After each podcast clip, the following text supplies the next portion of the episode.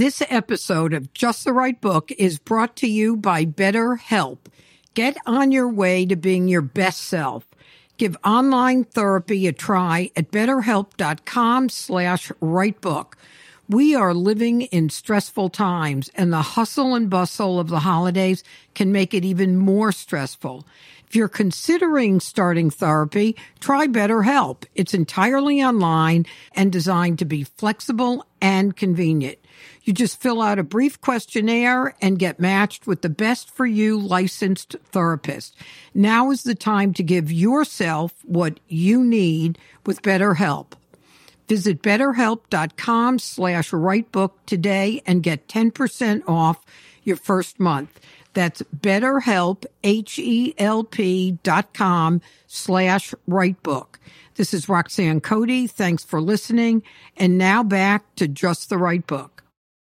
This episode is brought to you by Paramount Plus. Get in, loser! Mean Girls is now streaming on Paramount Plus. Join Cady Heron as she meets the plastics in Tina Fey's new twist on the modern classic. Get ready for more of the rumors, backstabbing, and jokes you loved from the original movie with some fetch surprises. Rated PG 13. Wear pink and head to ParamountPlus.com to try it free. I'm Roxanne Coady, and welcome to Just the Right Book, a podcast for enthusiastic and engaged readers that will help you discover new books in all genres, give you unique insights into your favorite authors, and keep you up to date with what's happening in the literary world. I had so much fun talking to Ellen Gamerman. Ellen Gamerman is the arts and culture editor for the Wall Street Journal. She put together a fantastic list from book reviewers, the scout for O Magazine, and it's a really great list. It could give you everything you need to know what to read this winter. And stay tuned after my conversation with Ellen to hear from author, journalist, and Rolling Stone contributor Jeff Goodell, who talked to me about his latest book, The Water Will Come. Jeff details how oceanside places are becoming more and more vulnerable to rising seas due to global warming and climate change. And you might think, yeah, yeah, yeah, I know that. But what Jeff does is break this down into what's inevitable, what's not inevitable, what can be done, what does this really look like, how many feet will the water really rise? He, he just, it, it reads like fiction. You want to keep understanding what the issue was about. And I learned so much by reading the book and then had the pleasure of talking to him. But first, my chat with Ellen. We are joined today on Just the Right Book by Ellen Gamerman, who covers arts and culture for the Wall Street Journal. So, Ellen, I'm one of these people who reads the Wall Street Journal and the New York Times every day in print. Um, I'm not happy unless I've gotten them both read before I leave the house. And the range of what's covered in the Wall Street Journal in, you know, two or three pages is pretty vast. How do you decide what to cover? Oh, well, you know, we have a pretty small uh, arts and culture team on the news side, and we pretty much just go after what we think will be most interesting to readers. We have about two or three pages inside the A section, which you just referenced, and um, it it really does free us up actually because we're able to think beyond the immediate news of the moment to bigger stories or you know or the news of the moment. We kind of have our pick of what we get to do. And is there like a little committee that decides or you cover like 12 things and then whittle it down to three? Oh no. Well how it works is we each have beats and um, we pitch ideas based on what our sources and our reading kind of leads us to and those pitches we send to our editors and they give us the green light or not. And that's what ends up getting in the paper. And, and then also it works the other way where an editor will have ideas as well.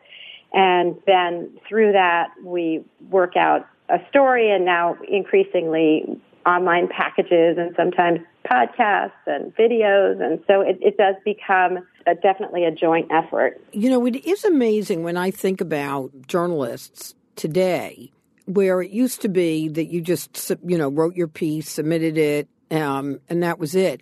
I mean, the amount of uh, peripheral work that needs to be done around any article uh, by the journalist, or what I think about any of the major newspapers do, where they're you know, reporting out the story. Then they're doing a podcast and they're changing a little bit online and they're including backup research.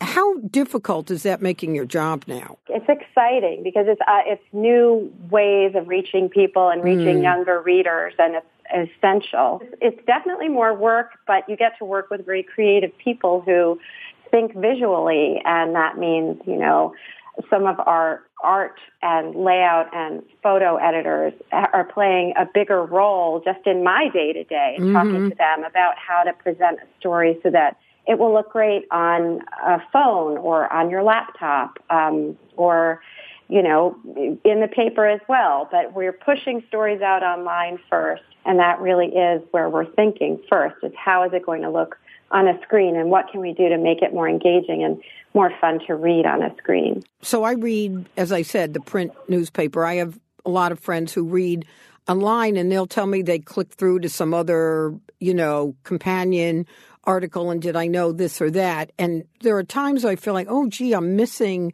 that. But I find my willingness to read a broader range of articles if I'm reading it in print. Yeah, I don't know if I that's think, generally true. I think oh, I I think a lot of people would agree with you. It's just that serendipity of opening up the newspaper and seeing what you see. You don't know what you're looking for in, until it's right in front of you. But um, the journal's trying to at least deal with that a little bit by placement of stories on the homepage and also when you're in a story, links to related material that you might find interesting if you're reading about this one particular subject. But it's true. I mean, there's no, I think that's a, that's a question that newspapers have to grapple with is how do you replicate that serendipity. Mm. Coming to serendipity, one of the reasons I think among many that bricks and mortar bookstores still exist is it's still considered the ideal place for discovery.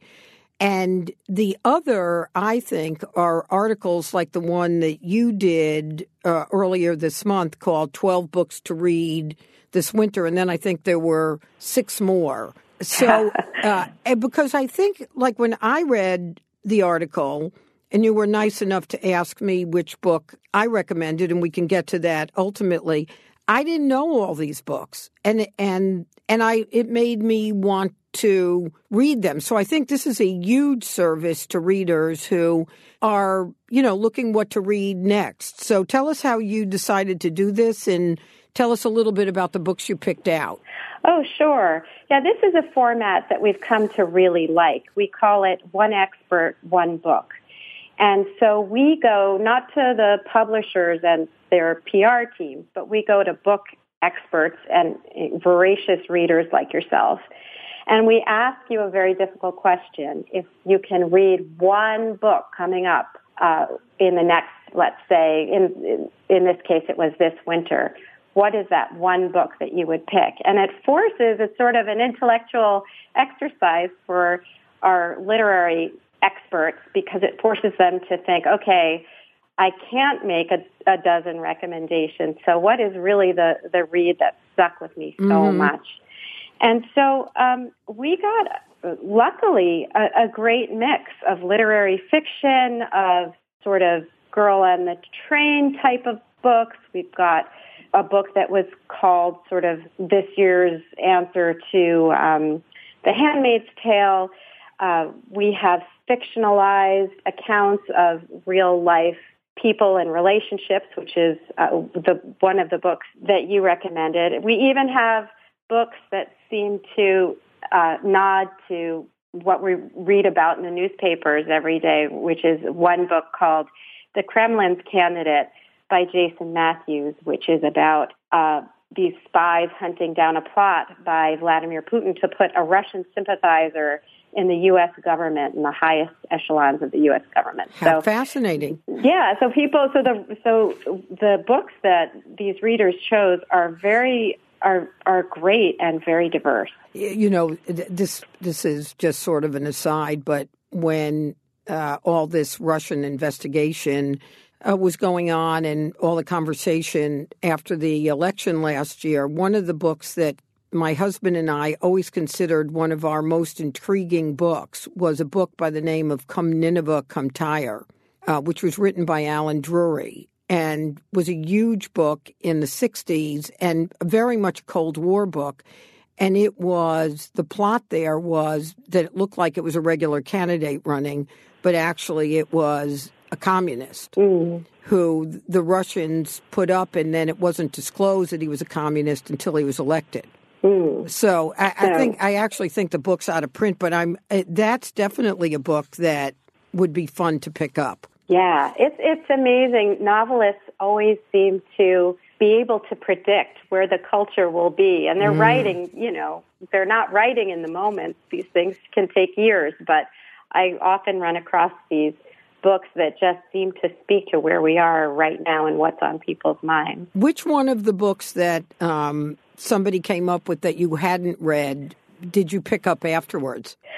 Oh, well, let's see. Um, I in, a, immediately after talking to you, Roxanne, I read your recommendation. Good answer. good answer. great. Yeah, there you go.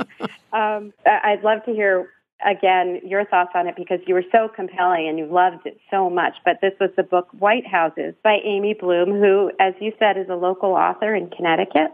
Um, and it is a novelization of the real relationship between Eleanor Roosevelt and Lorena Hickok, who was a journalist who was uh, very deeply attached to the First Lady, who slept for several years in an adjacent bedroom in the White House. And they had a, you know, according to many accounts, a love affair as well as a very deep friendship. So I immediately picked up that book after talking with you, and I did find it uh, to be very compelling. Mm. Um, and and I know that you felt like it really spoke to friendship in at a, a, certain stage of life. Yeah, I think the thing that Amy did so well, and we'll be interviewing her. It'll air once the book is published, which is in February. You know, you don't get a lot of books that depict middle aged, not necessarily really good looking, even when they were young. That's not what defined them.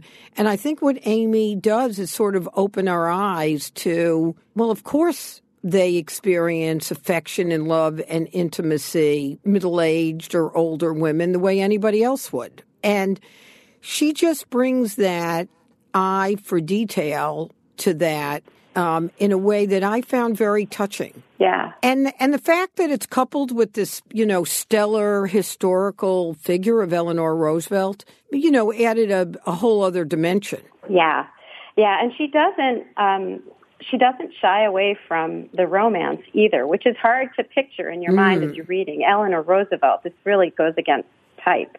Yeah, um, exactly. And and yet Amy Bloom imagines what she would have sounded like when speaking tenderly to someone that she that she loves. I mean, it is it's from her imagination, but it's uh, but it's still convincing. Well, the, the the the adjacent bedroom in the White House is actually based on fact, which I found right. riveting. Right. That, that you know, imagine if that was going on today. What? Right.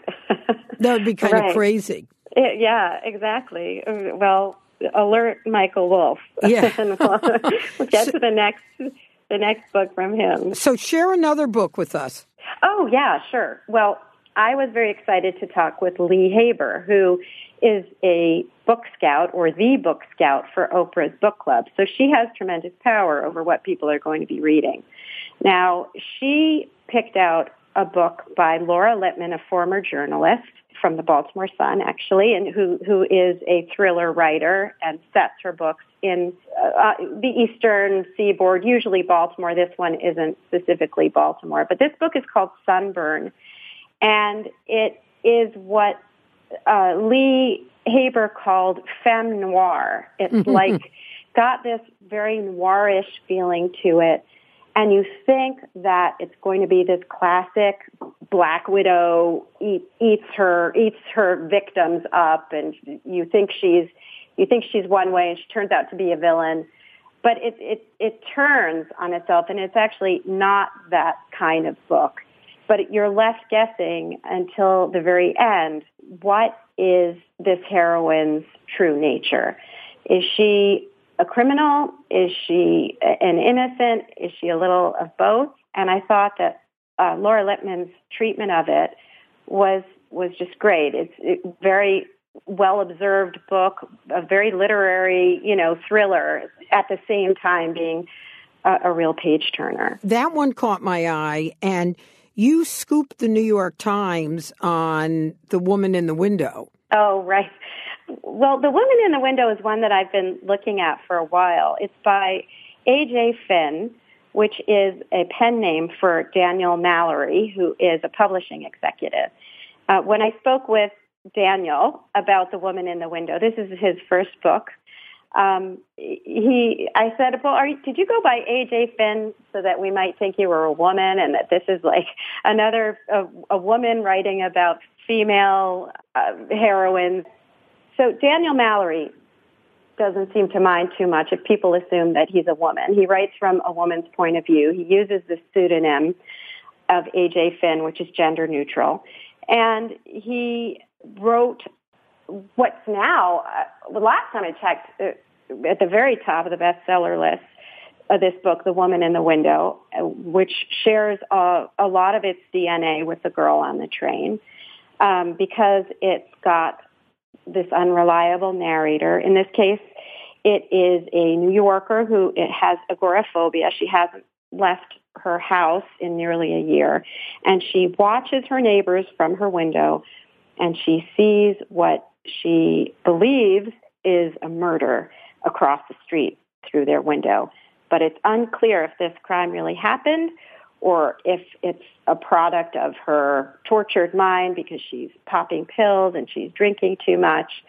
Uh, and so it, he pulls you along that way in this thriller. And this one was recommended by the director of merchandise at Barnes and Noble. So mm. no wonder it's, it's front, front and center at, at, at Barnes and Nobles, I'm sure. You know, we can't keep it, it we can't keep it in stock now and you know it's a little rear windowy the movie. Mm-hmm. and, and, the word of mouth is already incredibly buzzy. You know sometimes there's that big leap in the front and then there's disappointment. This one's just like moving moving along. Yeah.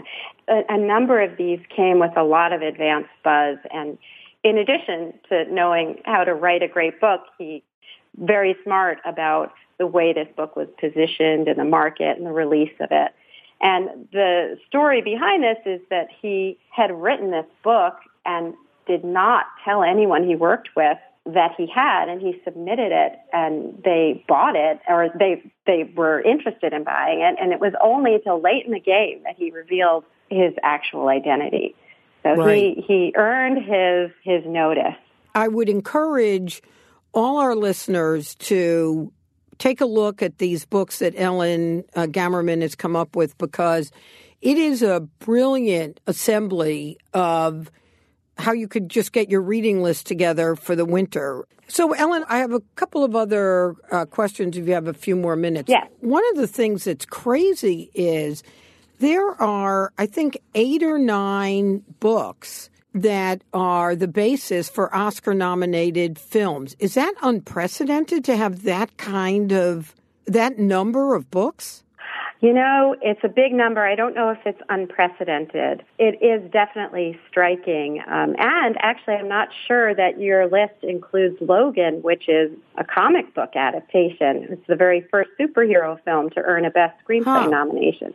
So to me, it sort of speaks to the cross pollination that is happening across pop culture now, where with all of these different platforms, it's just the story, just looking for great stories. Mm. And even, um, you know, in the book world, I'm hearing that editors are reaching out to the makers of certain podcasts to get books made of their podcasts.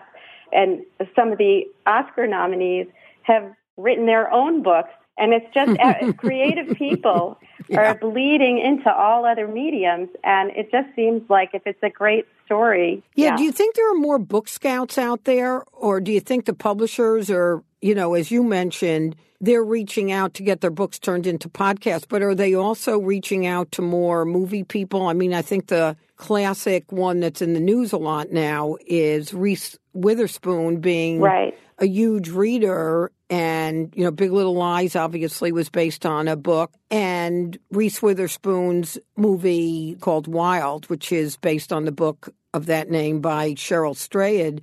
So uh, i can't tell if like i'm just going to enjoy this moment that books are cool or if there's a real outreach and a real effort to understand which makes sense that books are a great source of stories yeah i think it's both and if you look at the you know deals that are made by publishers every day, you'll read about movie rights sold when a book isn't even out yet. That's mm. a very you know standard thing. But I'm noticing also more more entertainment screen people are more Hollywood people are letting their fans know about the books they love. I noticed on Shonda Rhimes' website, she's the creator of Scandal. She has like a regular book feature and it's um, Reese Witherspoon, of course. Uh, it's all started with Oprah, I guess. Yeah. But they do have tremendous power now in um, bringing these books to the screen. I haven't read most of these books, but a book that I did read and adored when it came out and have seen the adaptation, which is on TV, I think. I or I, I, you know, when I see it on TV, I don't know if it came from Netflix or a channel, but right. um, it, and that's the book Mudbound. Yeah, and that's based on a book by Hillary Jordan. So I love the book, and I thought the film did a brilliant job, a brilliant job of depicting the the essence of what the book was about. It didn't feel commercialized, it didn't feel exploitive. It just felt like a beautifully executed adaptation of the book. Yes, and in fact, you know, it was it, it so captured the imagination of the director Dee Rees uh, that she wrote uh, a monologue for Mary J. Blige's character hmm. um, to, to flesh out what she thought was a very powerful character in her mind as she read the book. And she wrote the screenplay, the director Dee Rees did, and, and wrote it for Mary J. Blige and made it into a real part for her. Yeah. And I think it, you know, I haven't, I haven't seen Hillary. I don't actually know much about Hillary Jordan herself. Um, do you? You know, I, I, I, I don't know that much about her, but I like everything she writes. Mm-hmm. It's tremendous exposure for a mm. writer to get this amount of attention to their work. Sure. Imagine the next time she goes to sell a manuscript. Yeah. Not to mention that she's captured, she's probably got a good friend now in Dee Rees at least, and, and, and Mary J. Blige. Yeah, so that's, that's right. It, it brings these writers very much into the Hollywood mix and they sit there on set many times working with the screenwriters, sometimes being screenwriters themselves. How did you start in this career? Did you start out as a journalist and then went into covering arts and culture, or was that your objective right from the beginning? Oh, no. I started out covering a, kind of uh, Washington, very wire service political beat and worked my way through many different kinds of hard news beats and then came to the journal back in 2005 working more on the features side. I think just knowing the, the basics of reporting can get you a long way with even a lifestyle culture RDB like this. Well, you do a great job. I always look Thank forward you. to articles that are under your byline. And Ellen, the question I ask all our guests is what's the book that changed your life? Charlotte's Web. Because okay. it made me it made me love reading and I could not believe I remember reading that book and I didn't know how it ended. And I could not believe that a writer would kill mm. its heroine.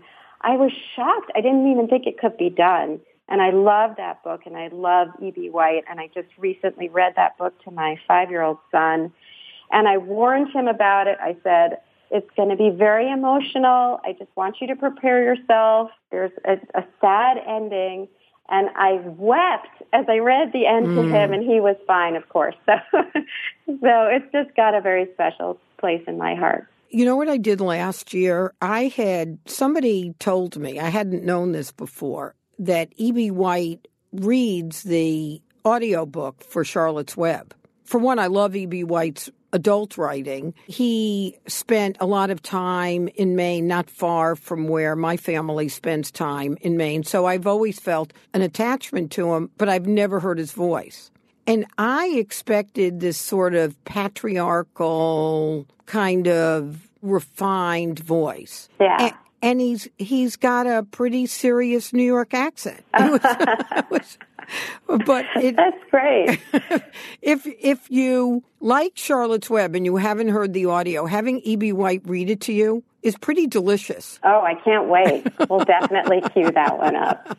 Okay, great. Well, Ellen, thank you so much for taking uh, the time. We've been joined by Ellen Gamerman, who covers arts and culture for the Wall Street Journal. She's written a great piece about the 12 books to read this winter, and then there are six more. Uh, you can come to our podcast, bookpodcast.com, and you'll be happy all winter with all the books that Ellen has rounded up. So, Ellen, thank you so much for joining us. Oh, thanks, It was fun.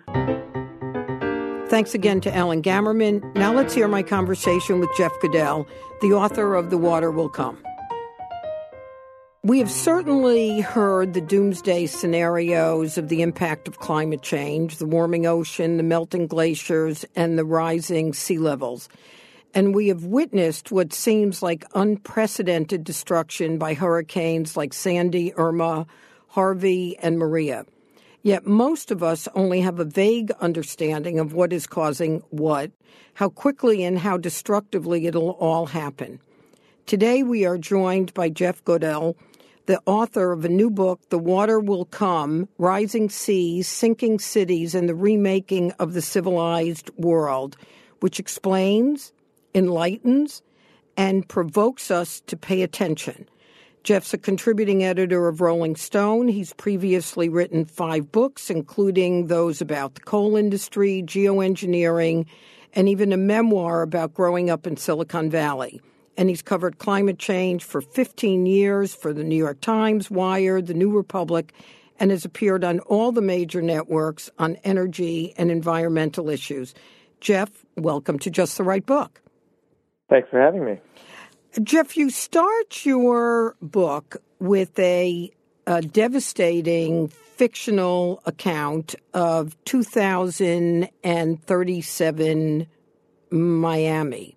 Share with us your apocalyptic view of that pretty little city in just a few short years. Well, I started the book with with a vision of what would happen if a big storm, um, like one of the ones that we saw this year, like Irma or Maria or something, um, hit hit Miami. Um, you know, a decade or so, two decades in the future, when sea level is maybe a, a foot higher than it is today, and and it, the point is to really give a sense of um, how devastating you know a hurricane, uh, a big hurricane, will be as um, sea levels rise, and then really suggest how difficult it's going to be to rebuild that city. I mean, mm. we're used to thinking about um, rebuilding after hurricanes, and we've done that with in New Orleans and Houston, and hopefully we're going to do that in Puerto Rico. But as sea levels start to rise and these cities, their sort of very uh, existence becomes more threatened, the question of rebuilding in a place like where Miami is located is going to become more and more questionable. And I try to kind of suggest that in, in this opening about, you know, raise the question of will Miami be rebuilt after a big storm like that? You know, and it raises a couple of issues um, that I'll come back to about how the insurance system works and the, the way in which some of what we're doing is actually motivating people to build right back on the spot that they were. But one of the most frightening or startling pieces that you had in the book was a conversation with a prominent developer in Miami by the name of Jorge Perez.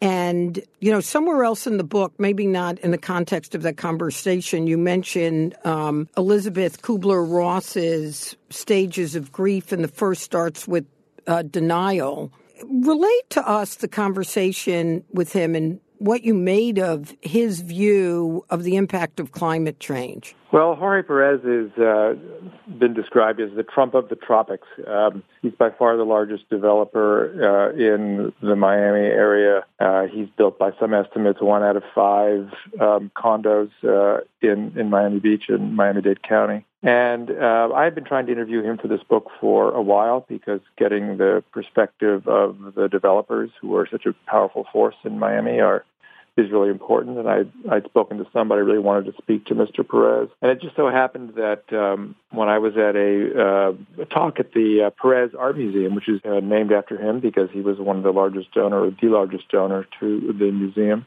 uh, he was there. And I uh, basically went up to him while he was standing in line to get his uh, book autographed by the artist who uh, was having a show that night and asked him about how sea level rise, you know, influenced his ideas about developing Miami and purchasing real estate and and he basically just said to me, you know, it hasn't, it doesn't, it, I don't think about it. I found that sort of incredibly difficult to believe for a, a savvy guy like that. Right. But then he said things like, you know, um, what does it matter? You know, in the future, I'm going to be dead anyway, which is a deeply cynical kind of point of view for someone whose work is, you know, really, you know, designing and building Miami right now. And the sort of abject kind of dereliction of responsibility for what what kind of a future uh, we're building in places like Miami was uh, frightening uh, on one level and kind of upsetting on another level, and Uh, admirably honest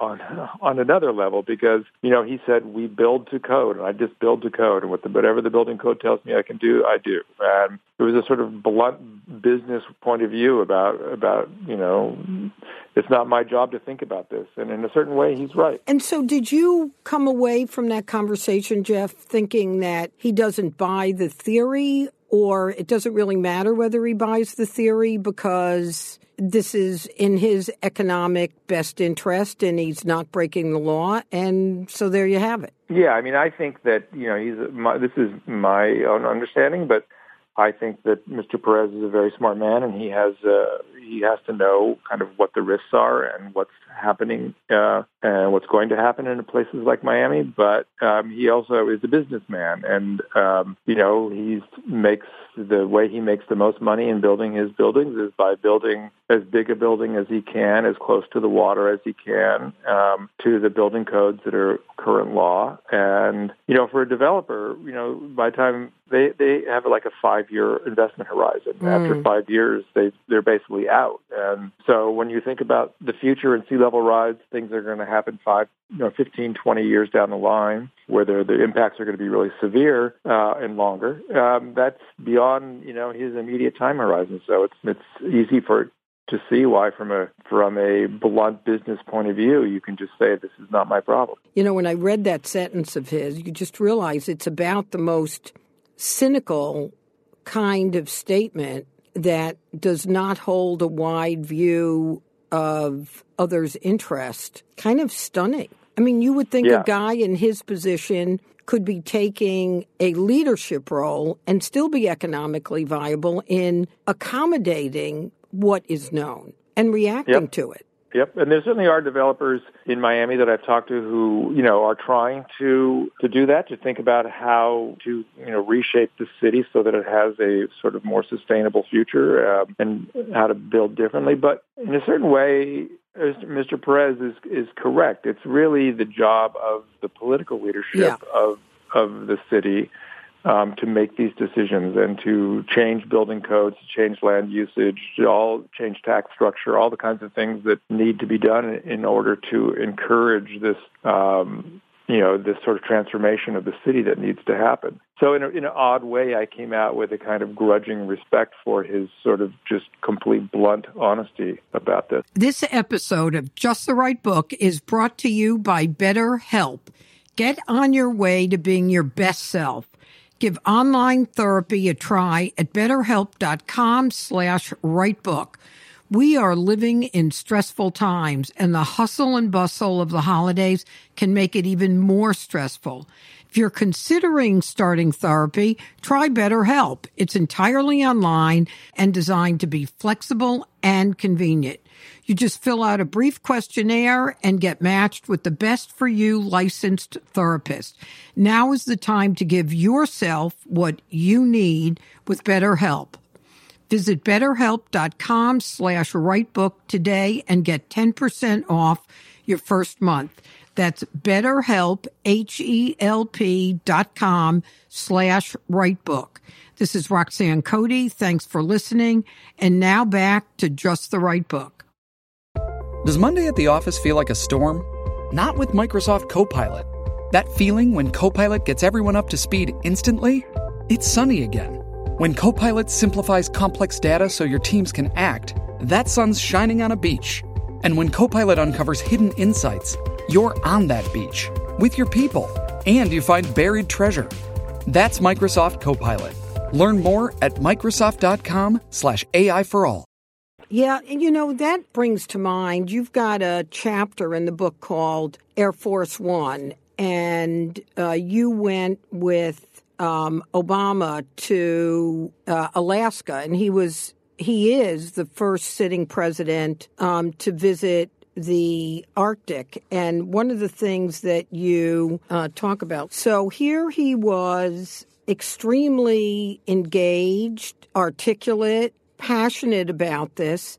Yet you end up saying that the visit really, you have to really come to the conclusion that this was just a very good political PR thing. And he went on to explain to you sort of the reality, the political reality of legislating remedies. Uh-huh. Um, so share with us what that conversation you had with him with was like, and what does that portend for the difficulty of there really being a political solution as opposed to developers, for instance, taking the lead? Yeah, well, my trip to Alaska with President Obama was really uh, extraordinary, especially uh, in hindsight. Uh, so I, I spent a couple of days in, in Alaska and in the Arctic with, with President Obama, and the explicit purpose of that trip was to raise the awareness of the risks of climate change and to build momentum towards the Paris Climate Agreement, which was coming up in December of that year. This was in 2015. And um, you know, so it, it was it was a PR effort in that respect, in the sense that whole, the whole point of it was to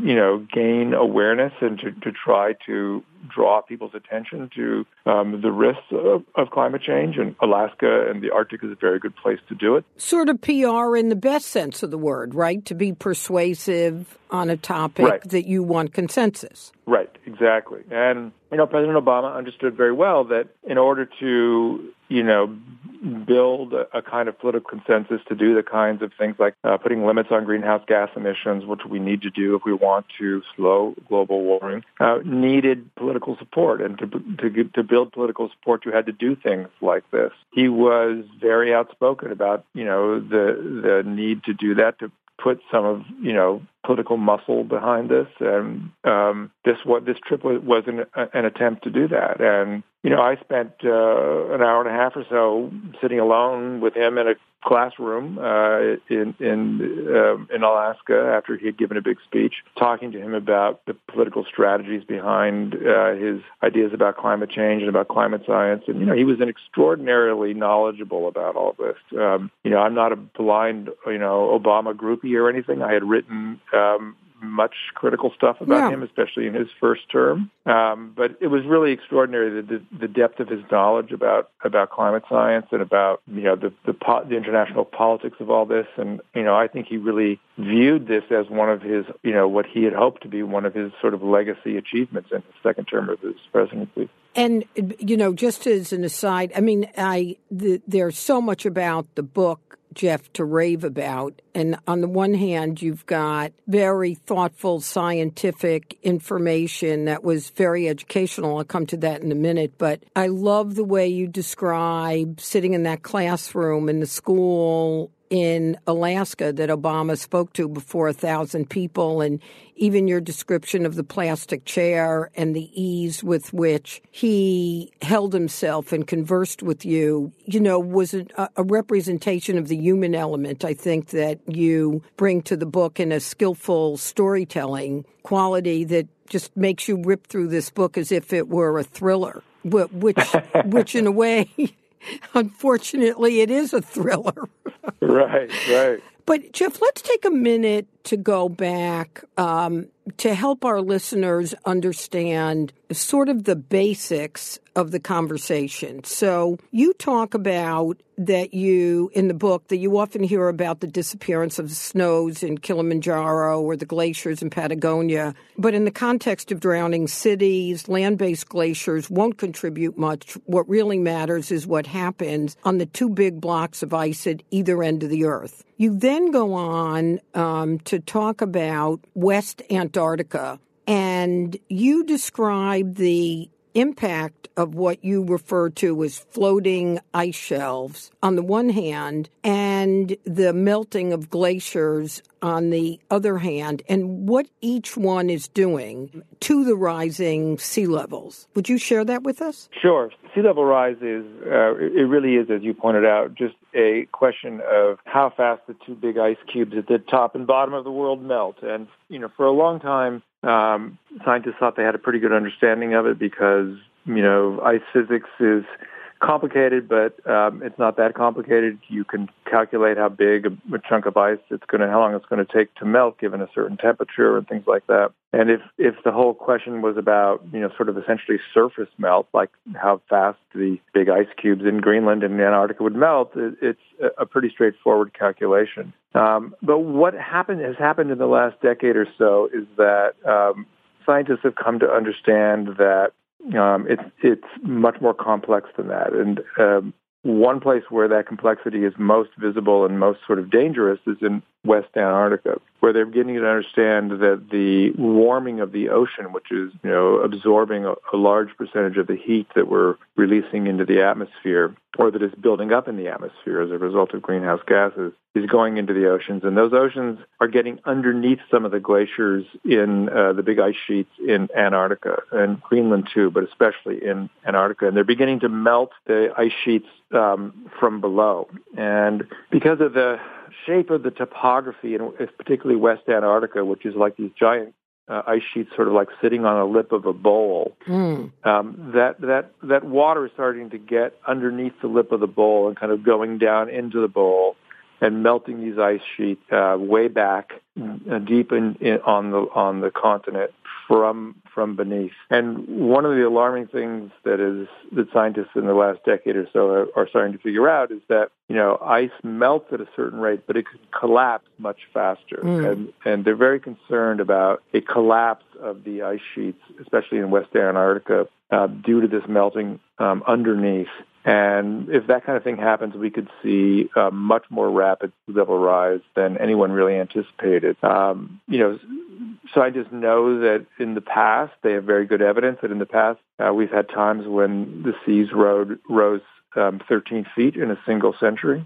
And they have good reason to think that the, uh, these West Antarctic ice sheets may have been responsible for that. And if we got anything like uh, like that kind of rate of sea level rise, you know, you don't have to think too hard about what that would mean for coastal cities around the world. Uh, Miami, New York, Boston, Shanghai, Jakarta, you know, you name it, the Netherlands, uh, you know, 13 feet of sea level rise or anything like that in the space of a single century would be absolutely devastating. So no one's saying that that is exactly going to happen again, but the alarms are um, rising among scientists, and they understand that um, we could see much faster sea level rise than they had anticipated even a short time ago. Uh, one of the things that I, one of the little things that I loved is in this um, part of the book where you explain what you've just synthesized for us. You have a sentence which I think I have heard a couple of people say, well, if ice melts in a glass, it's, there's not more liquid. But what you explain in the book is it's a difference if these glaciers are, which the ice sheets are sort of holding back, if these glaciers start melting, I mean, I'm putting it very simplistically, um, then that really is adding mass to the body of water. Right. So, you, yeah, it's very important to distinguish between um, ice that's already floating uh, exactly. on, on the ocean, like a large a large part of the sea ice in the Arctic uh, is already floating, and so when we hear about you know sea ice melting in the Arctic um, around you know the North Pole area, things like that, that's not a, a big concern. Uh, and same similar with um, the ice shelves in Antarctica. Like um, we saw recently in the news this fall about the Larsen C ice shelf, the big crack in the Larsen C ice shelf, and that and that kind of coming off the um, uh, West Antarctica.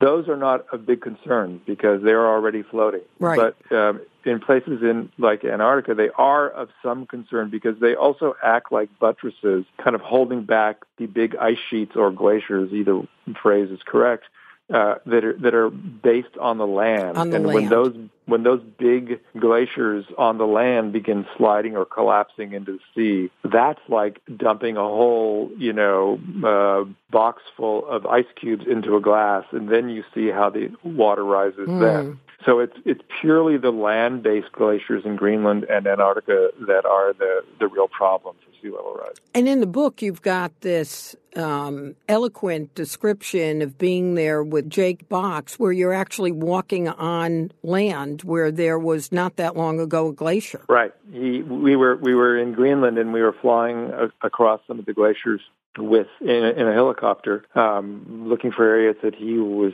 uh, wanted to set down in to do some of his research. And uh, Jason uh, is a glaciologist who lives. He's an American glaciologist who now lives in Denmark, and he spent a lot of time, probably as much as anyone, uh, in studying the ice sheets in Greenland, and, and he recognized the, the, this one area where the ice, where the glacier had retreated and there was bare ground, and he insisted that the helicopter pilot uh, put the helicopter down there and jumped out of the. We jumped out of the helicopter. He christened it New Climate Land um, because this land had not been visible to sunlight in something like twenty thousand years or something like that, and was only now being revealed because the the the ice sheets are melting so fast that they're you know revealing new new parts of the earth that have been buried under ice for a very long time. Jeff, you talked about just a couple of uh, minutes ago about a time in the past uh, where the sea levels rose 13 feet. And in early in the book, you talk about the story of Noah in the Old Testament or the even earlier story of the flood in the epic of Gilgamesh. Uh, which have geological confirmation in a flood, I think seven thousand years ago in the Black Sea. So when when I read that, I thought, well, does this suggest that emissions may be a problem, but what we're witnessing is part of the long arc of the ebb and flow that is the geo- geological life on the planet Earth? Well, I mean that's uh, certainly it's certainly true that you know sea levels have risen and fallen uh, as much as 400 feet o- over sort of geologic time, um, and that's related to you know the natural cycles of uh, warming and cooling, related to volcanism, volcanoes, uh, um, related to um, you know changes in sunlight and all of that. Um, and these kind of patterns are very well understood by uh, geologists who, uh, who are who study sort of deep millennial time. But what's happening today is altogether different. I mean, the the um, amount of CO2 we're putting into the atmosphere is um, forcing this warming at a much faster rate than would have normally happened under the sort of natural cycles that that we would be going through. And this is very well established because this is a very common this has been a, a topic of people who are skeptical about the reality of climate change for a very long time, and um, scientists have studied this, you know, to death. And there's no, it, it's not even a um, debatable point. You know, the uh, the idea that uh, you know CO2 molecule traps heat uh, has been well established for a hundred years. We know we're putting more and more CO2 into the atmosphere. That's easy to count. Uh, the the um, so what we're basically doing by dumping greenhouse gases into the atmosphere is just sort of, you know, putting our foot on the accelerator of the sort of natural cycle. Right. We're just making it happen much, much, much faster than it would have happened if we weren't doing this. You know, throughout the book, you've got different scientists, and there's a range of predictions, and they're accelerating in the last couple of years of how many feet when. Where do you think there's some sort of consensus about what would happen if, in fact, we don't do something pretty dramatically pretty quickly. What would you say is the consensus around what could happen? Well, I would say that the consensus now is so the scientists talked about a range of, you know, one to three or three and a half feet of sea level rise by the end of this century. Then it would continue after that, but but that would give that gives you a sense of the kind of pace that they had been thinking about.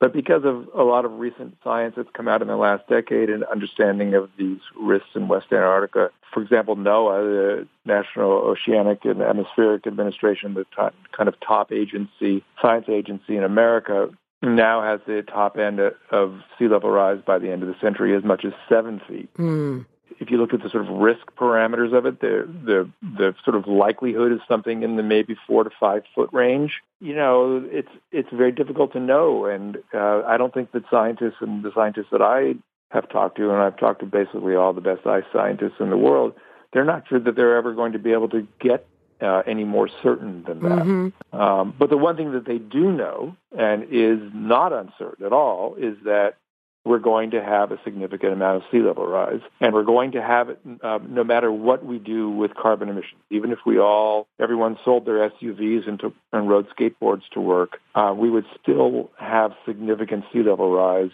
uh, in this century and beyond because of the heat that's already built up uh, in the atmosphere. On the list of things to do, doing everything that we can to consume less fossil fuels, uh, shift as quickly as possible to renewable energy is really important because even though we can't stop sea level rise, if we slow down the rate of emissions, we might be able to have some impact on the ultimate amount that it rises and perhaps to slow it down somewhat. Cutting emissions is the number one thing. But it's purely as far as sea level rise, the thing that, that really needs to start happening is to realize that we have to adapt to it. Um, mm. That means different things in different places. And obviously, um, sea level rise is not a serious concern if you're living in Atlanta, Georgia, or if you're living in, you know, um, Albany, New York, or something like that. But if you're living on the Outer Banks, if you're living in Norfolk, Virginia, if you're living in... I have a house in Castine, Maine, Jeff. I want to know particularly about Castine, Maine. well, I don't know. Is it how? What's the? Is it? Uh, Maine is a pretty uh, elevated rocky coast. So We're on the water. Oh well, then you're in trouble. If you're on the water, you're by definition in trouble. All right. I'm very concerned that we're going to see a significant devaluation in real estate uh, prices along. Mm. Um, you know, low-lying coastlines in the very near future. As you say, and you tell a couple of stories of, you know, people who have a lot at risk, yet they've rebuilt their houses right where they were, you know, whether it's New Orleans or Houston or Florida or Miami. And, right. you know, this tug for people to like not, you talk about Toms River, for instance, in New Jersey, where they had a storm and there was a, a reasonable plan put together to sort of move the town back. And yet, at the end of the day, the 83 year old mayor who you know, let everything get built right back where it was. Right. And So there's a lot of inertia uh, to rebuild things and keep doing things exactly the way we've been doing them. Partly because of skepticism about the reality of climate change and sea level rise, partly because people just um, keep doing things the way they've always been doing them and, until it's you know really necessary to change.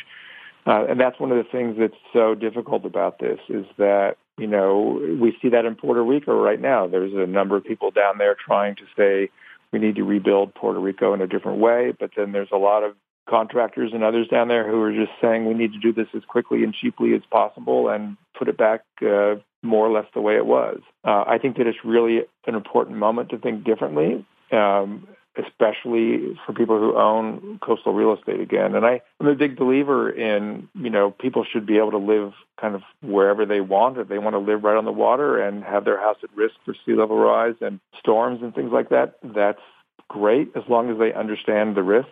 Um, but it's, my concern is the people who don't understand the risks yeah. and that, that, that it's not really being talked about openly and uh, clearly. But another thing that's really happening that's going to uh, that's going to have a big impact is that Moody's, the big um, credit rating, rating service, yeah. um, has has recently um, decided to take um, climate adaptation measures into account when they consider credit ratings for cities and states. Wow. I think that that's going to be a very powerful lever in beginning to force communities to take this seriously. There's an inevitability about um, retreating from the coastlines. It's going to happen, and it's going to happen faster and slower in different places depending on the geology and the geography and a lot of factors. But uh, there's an inevitability to this.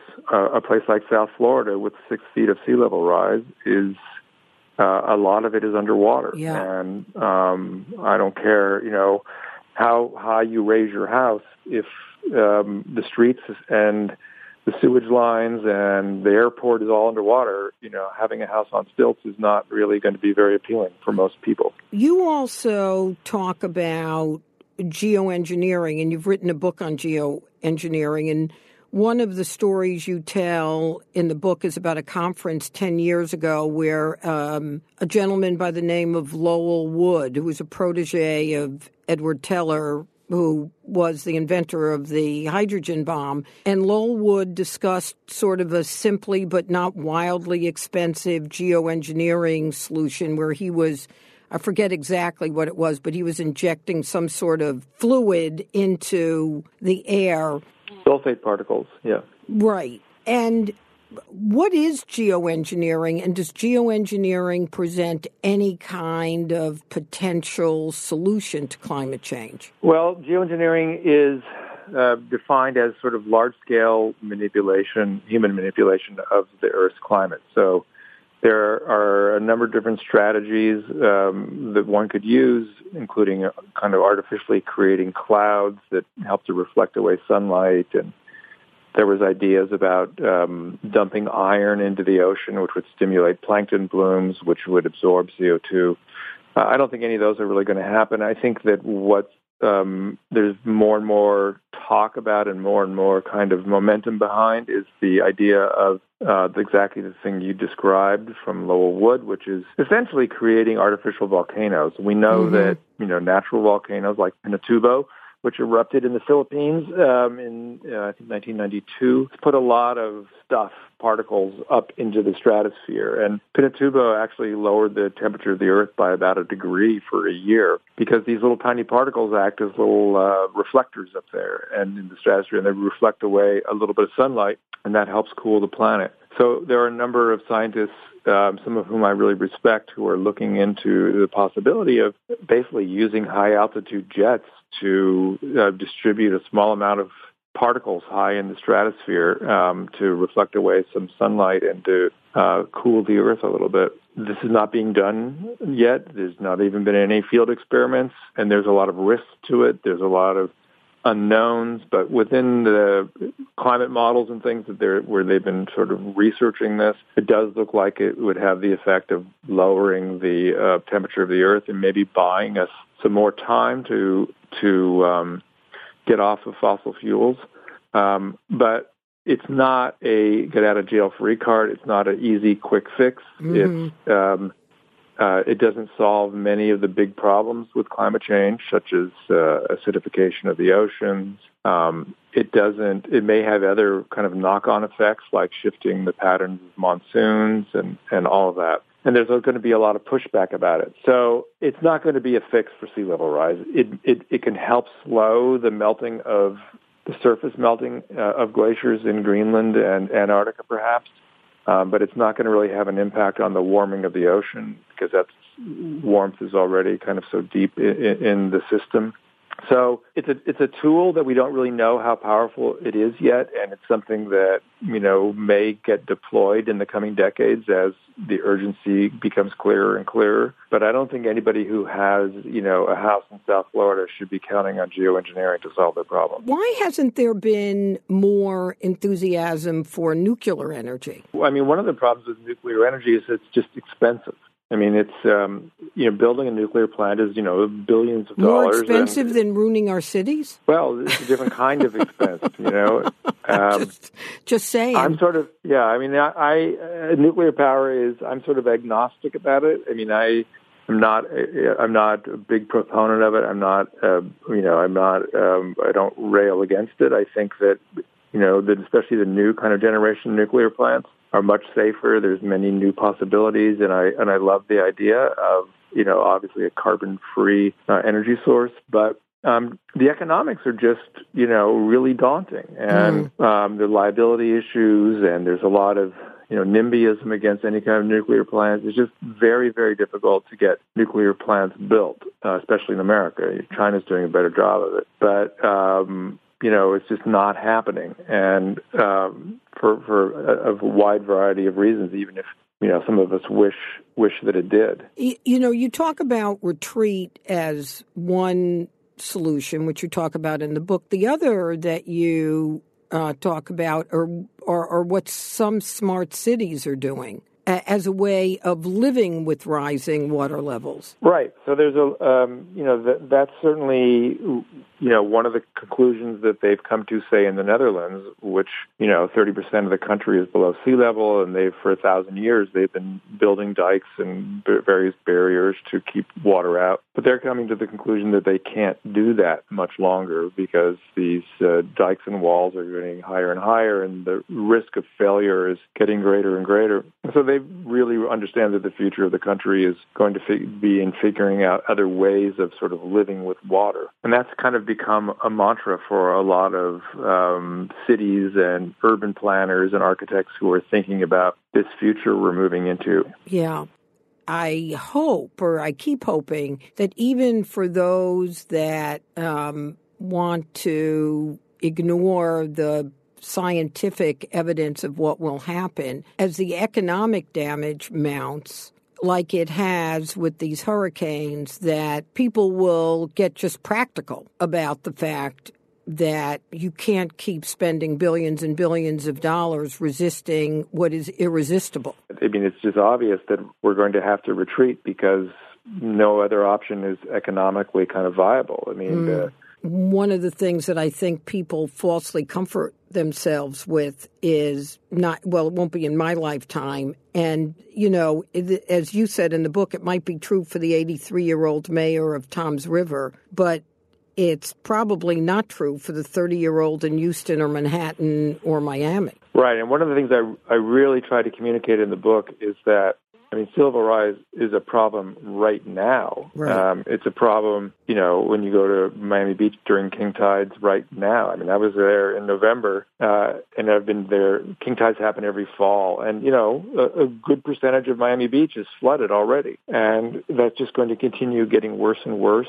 Towns and counties and municipalities in Florida and in Norfolk are spending huge amounts of money dealing with roads that are eroding right now because of the higher tides and more erosion. Uh, you have more and more beaches being washed away. I mean, even six inches of sea level rise is a very big deal. And um, it begins to get very, very costly very quickly. Yeah. And I think you make a great case in the book. Before we close, Jeff, this is on a different topic, but the question I like to ask all our authors is what's the book that changed your life? Uh, I think the book that changed my life was Grapes of Wrath. Mm. Um, uh, I read. I grew up in California, and my grandfather was a landscape contractor and actually knew John Steinbeck. And um, I read Grapes of Wrath when I was, uh, you know, maybe 14 or 15 years old, mm-hmm. and and um, it was very profound for me in the sense that um, you know it was written by a person whose name I kind of knew and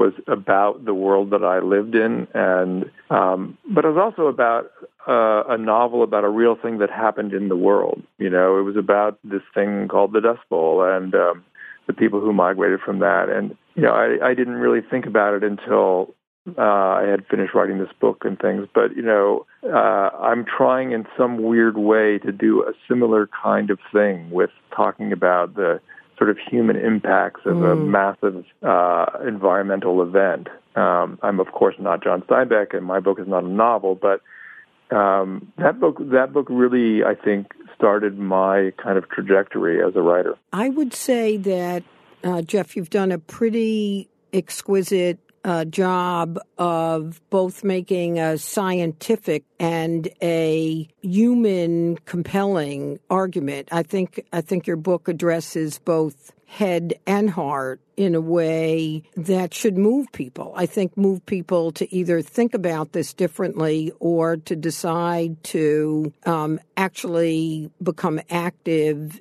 in changing the way things happen. We've been talking with Jeff Goodell, the author of The Water Will Come Rising Seas, Sinking Cities, and the Remaking of the Civilized World. Jeff, I want to thank you for writing the book, for your 15 years of arduously and intellectually pursuing this issue, and of course, to thank you for joining us on Just the Right Book. Thank you so much. Thank you. Thank you very much for saying all that. That means a lot to me. Thank you. Thanks again to today's guest. Please make sure to pick up a copy of Jeff Goodell's book, The Water Will Come, which is out now. but you'll love it. And for a complete list of all the books we talked about today, including all the books Ellen talked about, just go to bookpodcast.com.